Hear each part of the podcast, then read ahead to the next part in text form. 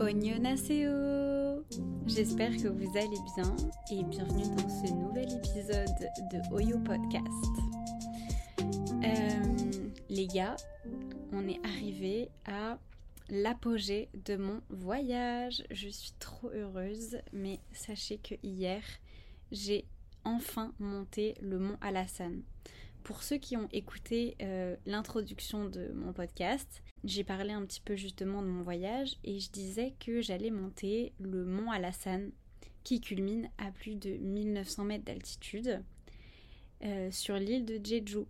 Et figurez-vous que je suis arrivée euh, sur l'île de Jeju il y a trois jours et j'ai monté le mont Alassane hier. Je vais revenir un peu sur, sur cette ascension, sur tout ce que j'y ai euh, vécu. Et aujourd'hui, j'aimerais vraiment parler de, euh, du mot qui prédomine cette semaine dans ma vie, c'est la résilience. Donc je vais revenir sur les événements passés et aussi sur euh, le mont Alassane qui est quand même un, gros épisode de mon voyage et le plus gros challenge personnel. Au-delà d'aller au restaurant seul, là c'était vraiment un challenge physique et mental. Et quand on est seul, euh, face à ce genre d'événement, c'est d'autant plus compliqué. Mais euh, vous allez voir, je vais vous expliquer. Pour commencer la semaine, euh, je suis arrivée à Jeju et dès mes premières minutes sur l'île, j'ai reçu un mail de la part de ma copropriété, parce que pour ceux qui le savent, je vis à Paris dans un appartement. Et j'ai reçu un mail d'une des voisines qui disait que il y avait un dégât des eaux chez elle et que c'était certainement dû à mon appartement. Le genre de choses que t'as pas envie d'apprendre quand t'es à des milliers de kilomètres de chez toi. Du coup, j'étais un peu déconfite, euh, surtout qu'il était tard le soir, j'avais passé une longue journée à l'aéroport, etc. Et euh, je dois avouer que je suis un peu tombée des nues par euh, ce mail. Elle expliquait que depuis quelques jours, elle avait laissé un mot sur ma porte d'entrée Bon, évidemment, vous vous en doutez, je n'y ai pas eu accès car je ne suis pas à Paris, mais elle avait laissé un mot disant euh, qu'il y avait justement un problème et qu'il fallait que je la rappelle. Or, j'ai pas pu. Et dans son mail, elle disait également qu'elle m'avait appelé euh, au téléphone. Or, euh, mon téléphone est hors service, sachant que je suis en Corée et je ne suis disponible que par mail ou les, les, messageries qui sont disponibles via via la 4G et le Wi-Fi, donc pas les appels téléphoniques normaux. Euh, il se trouve que c'est le biais qu'elle a utilisé pour me contacter et donc j'ai reçu euh, son mail en fin de journée qui disait justement euh, je vous ai appelé, je vous ai laissé un mot, pas de réponse, etc. S'il n'y a pas de réponse d'ici demain, sachant que le problème est quand même assez grave pour nous, on va appeler les pompiers pour défoncer la porte de chez vous, pour régler le problème nous-mêmes. Donc là, j'ai un peu commencé à flipper, un peu, un peu beaucoup. Et il se trouve que j'ai de la chance que mes proches soient à Paris et que ma mère ait eu le double des clés car elle a pu euh, régler le problème assez rapidement, donc aller chez moi et couper l'eau. Mais c'est vrai que euh, cette dame m'a dit que son plafond était sur le point de s'effondrer. Donc ça, ça m'a vraiment fait flipper. Et en fait, comme je vous l'ai dit dans le précédent podcast, je suis quelqu'un qui se fait beaucoup de scénarios. Donc ma tête c'est devenu Spielberg et euh, j'ai imaginé mon parquet imbibé d'eau et moi qui peut pas vivre chez moi et qui doit faire des travaux, etc. Et en fait euh, j'ai commencé à complètement péter un câble et euh, j'en ai même pleuré. Et c'était la première fois que je pleurais de tout mon voyage alors que j'ai été dans un Airbnb insalubre etc c'était la première fois que là je pleurais je pétais un plomb parce que je me disais ok là j'ai pas le contrôle sur ce qui se passe sur le Airbnb, j'avais le contrôle. Si je voulais partir, je pouvais. Et pareil sur tous les événements qu'il y a eu durant ce séjour. Mais là, j'avais pas le contrôle. Et ça m'a fait peur.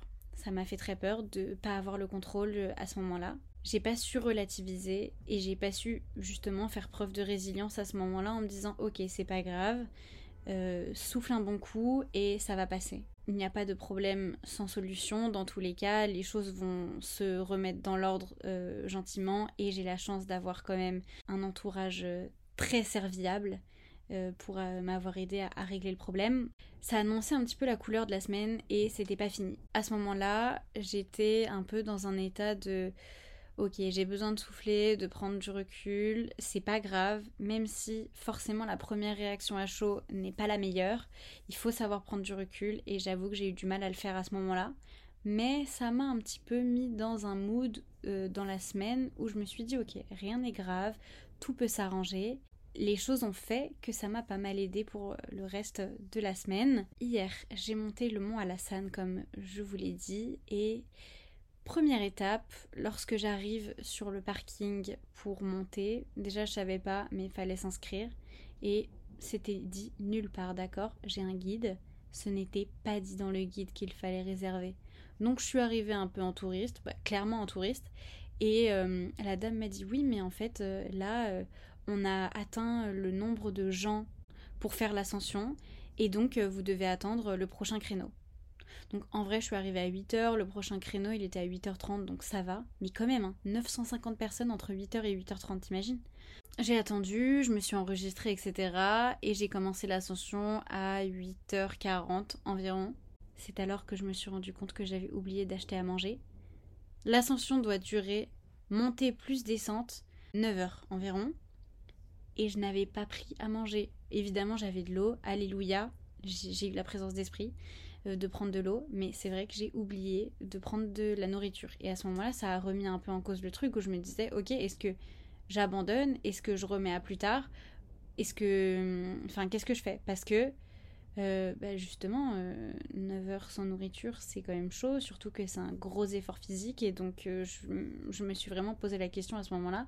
Et ça a remis un peu les choses en question. Et finalement, je me suis dit, écoute, t'es là, tu peux le faire je l'ai déjà fait parce que j'ai cet été monté le Piton des Neiges à La Réunion avec un, très bon pote à moi. Et euh, pareil, on était dans les mêmes conditions. Euh, les débiles qu'on était n'ont pas acheté de nourriture. On avait juste une boîte de sardines à l'huile pour 12 heures de marche. Donc là, je me suis dit, ok, 9 heures sans bouffe, ça le fait. Euh, donc je suis partie comme ça et j'ai commencé à monter. Et il se trouve que assez rapidement, j'avais mis ma carte de bus euh, dans une poche euh, qui était euh, assez largement ouverte. Et en fait, je me suis rendu compte assez vite que j'avais dû faire tomber ma carte de bus sur le chemin. Or, le seul moyen de revenir dans la ville et revenir à mon logement, c'était le bus. Donc, je me suis dit à ce moment-là, encore une fois, ok, est-ce que je fais demi-tour? Si je fais demi-tour, est-ce que je vais pas être découragée? Et finalement, je me suis dit, bon, une carte de bus, c'est que du matériel, c'est pas grave. Je vais continuer à monter parce que c'est mon objectif et mon challenge. Et euh, je rachèterai une carte de bus, je me débrouillerai, j'expliquerai au conducteur du bus que voilà, j'ai perdu ma carte, qu'il faut qu'il m'aide pour ce coup-là, etc. Enfin voilà, je me suis dit dans tous les cas c'est pas grave et j'ai continué à monter. Donc full résilience euh, hier. Dans toute la matinée, je me suis dit ok, c'est ok, c'est pas grave. Dans tous les cas, je vais passer au-dessus. Et je suis passée au-dessus assez bien. Donc autant vous dire que ça s'est extrêmement bien passé. C'était physique, c'était dur. C'était moins dur que euh, le Piton des Neiges parce que le Piton des Neiges c'est à 3070 mètres d'altitude et là on était à un peu plus de 1900 donc en réalité ça allait. En termes de dénivelé, voilà, ils ont aménagé quand même le chemin donc euh, c'était beaucoup de, de chemins en pierre, beaucoup d'escaliers en bois, etc. Donc en réalité c'était assez simple de monter. Euh, même si c'était physique. Je l'ai fait et euh, à un moment, ça devait faire à peu près 3 heures que je marchais et euh, je me suis accordé une pause sur le chemin. Je me suis assise sur une pierre et là, il y a une jeune fille coréenne qui est venue vers moi et qui a commencé à me parler en coréen. Bon, évidemment, je l'ai vite conduit en lui disant que le coréen n'était pas ma langue de prédilection, mais que voilà, on pouvait parler anglais. Donc, elle a commencé à prendre son traducteur et à me parler via son téléphone. Et elle m'a dit Tu es très jolie. Elle m'a dit You're so pretty. Et ça m'a grave touchée. Et elle m'a offert un bonbon. Moi qui n'avais pas à manger. je me suis dit, mais enfin, le bon Dieu m'a entendu, quoi, parce que vraiment, elle m'a euh, donné le, petit bout de sucre dont j'avais besoin pour terminer l'ascension euh, comme il fallait, quoi. Donc voilà, et ensuite, elle m'a demandé si euh, en haut, quand on serait arrivé, elle pourrait faire un selfie avec moi. Donc évidemment j'ai dit oui et ensuite euh, j'ai continué mon ascension. On s'est évidemment recroisé en haut et on a fait des photos. Elle était vraiment très gentille. Elle m'a redit que j'étais très belle. Mon ego était à son max et euh, ça m'a vraiment beaucoup touchée parce que c'est vrai que depuis que je suis ici, j'ai pas eu vraiment l'occasion de discuter ou d'avoir des échanges avec des locaux.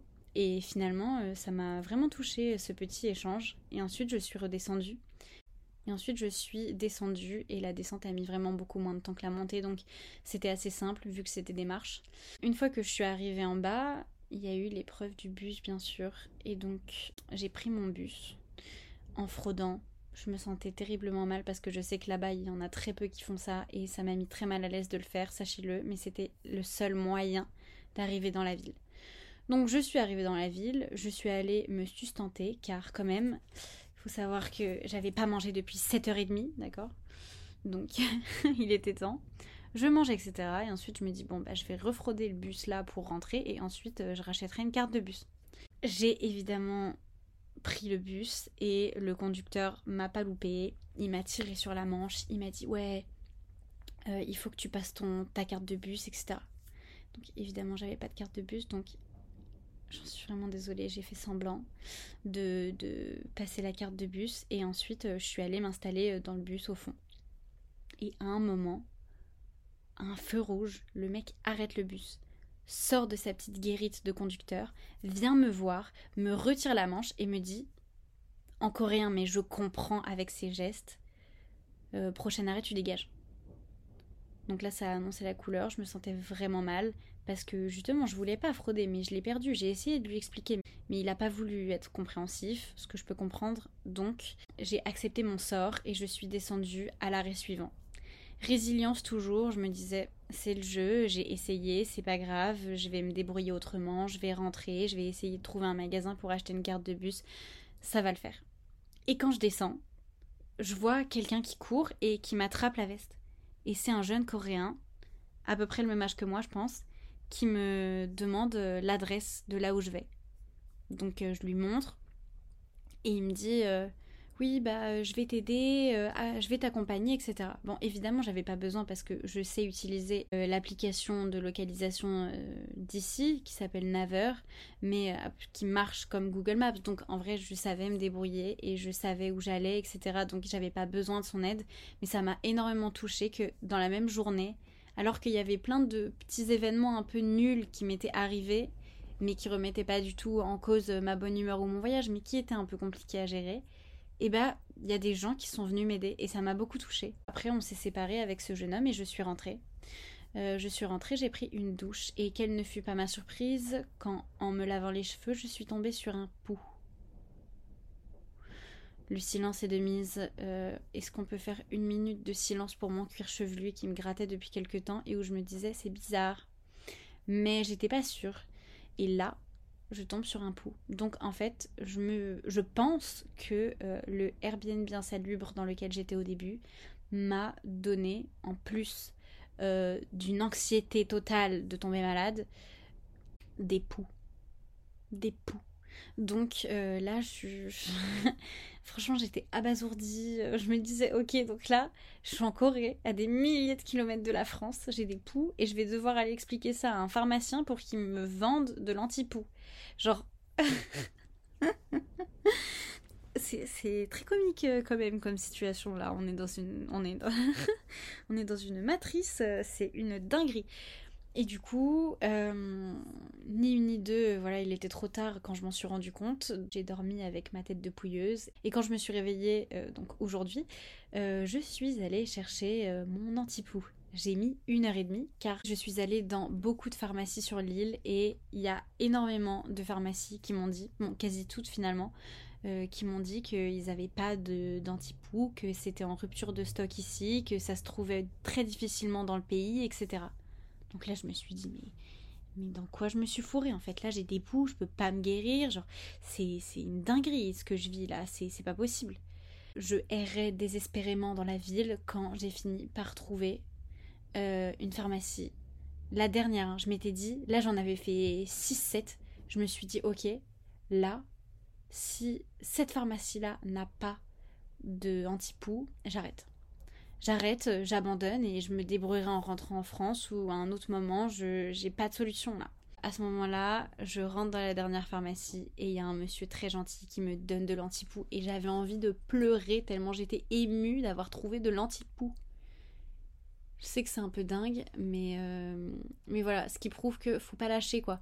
Parce que j'ai quand même fait beaucoup de pharmacies, j'ai essuyé beaucoup de refus et les gens ils étaient pas très aimables parce que bon, forcément je suis étrangère, on se comprend pas bien, etc. Mais lui, avec son sourire, avec sa gentillesse, avec son antipou, il m'a redonné foi en moi-même dans le fait que bah faut pas lâcher, il faut être résilient. Genre oui, j'ai des poux, c'est pas la mer à boire, mais euh, j'ai pas abandonné et j'ai fini par trouver euh, le remède à mon problème. Donc finalement, c'est aussi une belle leçon de vie, il faut pas abandonner. Et me voilà, j'ai fait mes produits anti-poux, j'ai une tête euh, à peu près sans poux pour l'instant. Tous ces événements de ces derniers jours, ils m'ont vraiment poussé à être plus dans l'acceptation euh, de l'événement en soi. Donc de me dire, d'accord, il y a quelque chose qui m'arrive, et c'est vraiment pas chouette ce qui m'arrive, que ce soit le dégât des eaux, le fait de ne pas avoir pris de nourriture, ou d'avoir perdu la carte de bus, de me faire dégager du bus, d'avoir des poux. Là, quand je le dis, quand même, ça fait une accumulation, mais trop bizarre et très très drôle. Mais voilà. Donc, c'est des choses où j'avais pas vraiment le, le, choix, quoi. Je devais les subir et je devais euh, assumer et, et agir en conséquence, etc. Et en fait, je suis particulièrement étonnée de comment j'ai réussi à gérer ces situations-là qui n'étaient pas faciles au premier abord. Et en fait, c'était juste dans l'acceptation de se dire un événement compliqué, un événement difficile nous arrive. Et bon, évidemment, je parle pas de choses dramatiques, etc. Mais je pense que tous les, les petits désagréments de la vie, Parfois, on peut les voir comme des grosses montagnes, comme moi j'en ai fait par exemple pour le dégât des eaux, j'avais très peur. Et au final, je pense que ce sont des choses où on peut relativiser et prendre du recul. Ce qu'on n'arrive pas toujours à faire premier abord, c'est tout à fait normal. Mais là, ça m'a vraiment poussé à prendre un step back, comme on dit, et juste contempler la situation et me dire ce n'est pas grave, c'est ok, de d'en pleurer parce que t'es inquiète, mais c'est aussi ok de juste laisser la situation passer un petit peu, essayer de comprendre et ensuite de remédier à tout ça. Donc finalement, c'est un peu le truc de... En fait, tout le monde le sait, on le sait tous, qu'il n'y a pas de problème sans solution, qu'on peut toujours trouver des solutions, même si c'est des situations qui sont compliquées, on peut toujours trouver des solutions. Et là, ça me l'a encore prouvé que Parfois, faut juste continuer d'avancer et que les choses se remettront dans l'ordre d'elles-mêmes et qu'il faut persévérer. Et je suis assez encore fière, et là j'arrive à le dire, je suis bien contente, d'avoir réussi à gérer ces situations, même de loin, etc. C'était compliqué. Et je pense que c'était une belle leçon de vie et qui poussait vraiment à me faire comprendre que parfois il faut être résilient. Évidemment, il faut pas toujours tout laisser passer, mais c'est vrai que même dans ma vie tous les jours, les gens que je côtoie me l'apprennent au quotidien. Je veux dire, quand je suis avec mon copain et que les choses vont pas dans mon sens, etc., il faut savoir un peu lâcher du lest. Et je suis quelqu'un qui ne savait pas du tout le faire avant. J'ai été confrontée à des situations où, quand euh, les choses n'allaient pas exactement dans le sens que je l'avais prévu ou imaginé, euh, j'étais capable de pleurer ou de péter un câble parce que c'était pas comme je voulais, un peu psychorigide. Et en fait, euh, au fur et à mesure que j'évolue, que euh, je laisse les gens aussi m'apprendre des choses, je suis beaucoup plus résiliente et j'arrive à, bien plus euh, m'ouvrir aux imprévus. Je pense qu'il faut toujours rester ouvert aux imprévus et il faut toujours se laisser de l'indulgence par rapport aux choses. Si ça va pas exactement comme on l'avait prévu, si ça va pas exactement comme on le voulait, ce n'est pas grave, ça ne veut pas dire que c'est une mauvaise façon, ça ne veut pas dire que c'est une mauvaise situation. Là, dans mon cas, oui, il y a eu quelques mauvais événements, mais c'est des petits désagréments qui sont facilement réglables au final, et ça ne doit pas ni gâcher le voyage, ni gâcher la dynamique dans laquelle je suis en ce moment, qui est très très positive. Et c'est aussi grâce à vous parce que vous m'écoutez, parce que j'ai l'impression aussi que ce que je dis résonne en vous. Et si c'est le cas, évidemment, bah, merci de, m'envoyer des messages et de partager ça avec moi. Même mes proches qui me font des retours sur le podcast, bah, ça me touche énormément et ça me prouve que, que voilà, c'est pas en vain ce que, ce que je fais et ce que je partage. donc merci. C'était un peu ma leçon de la semaine qui s'est vraiment imposée à moi pour le coup et euh, qui, qui m'a pas laissé le choix que de l'accepter.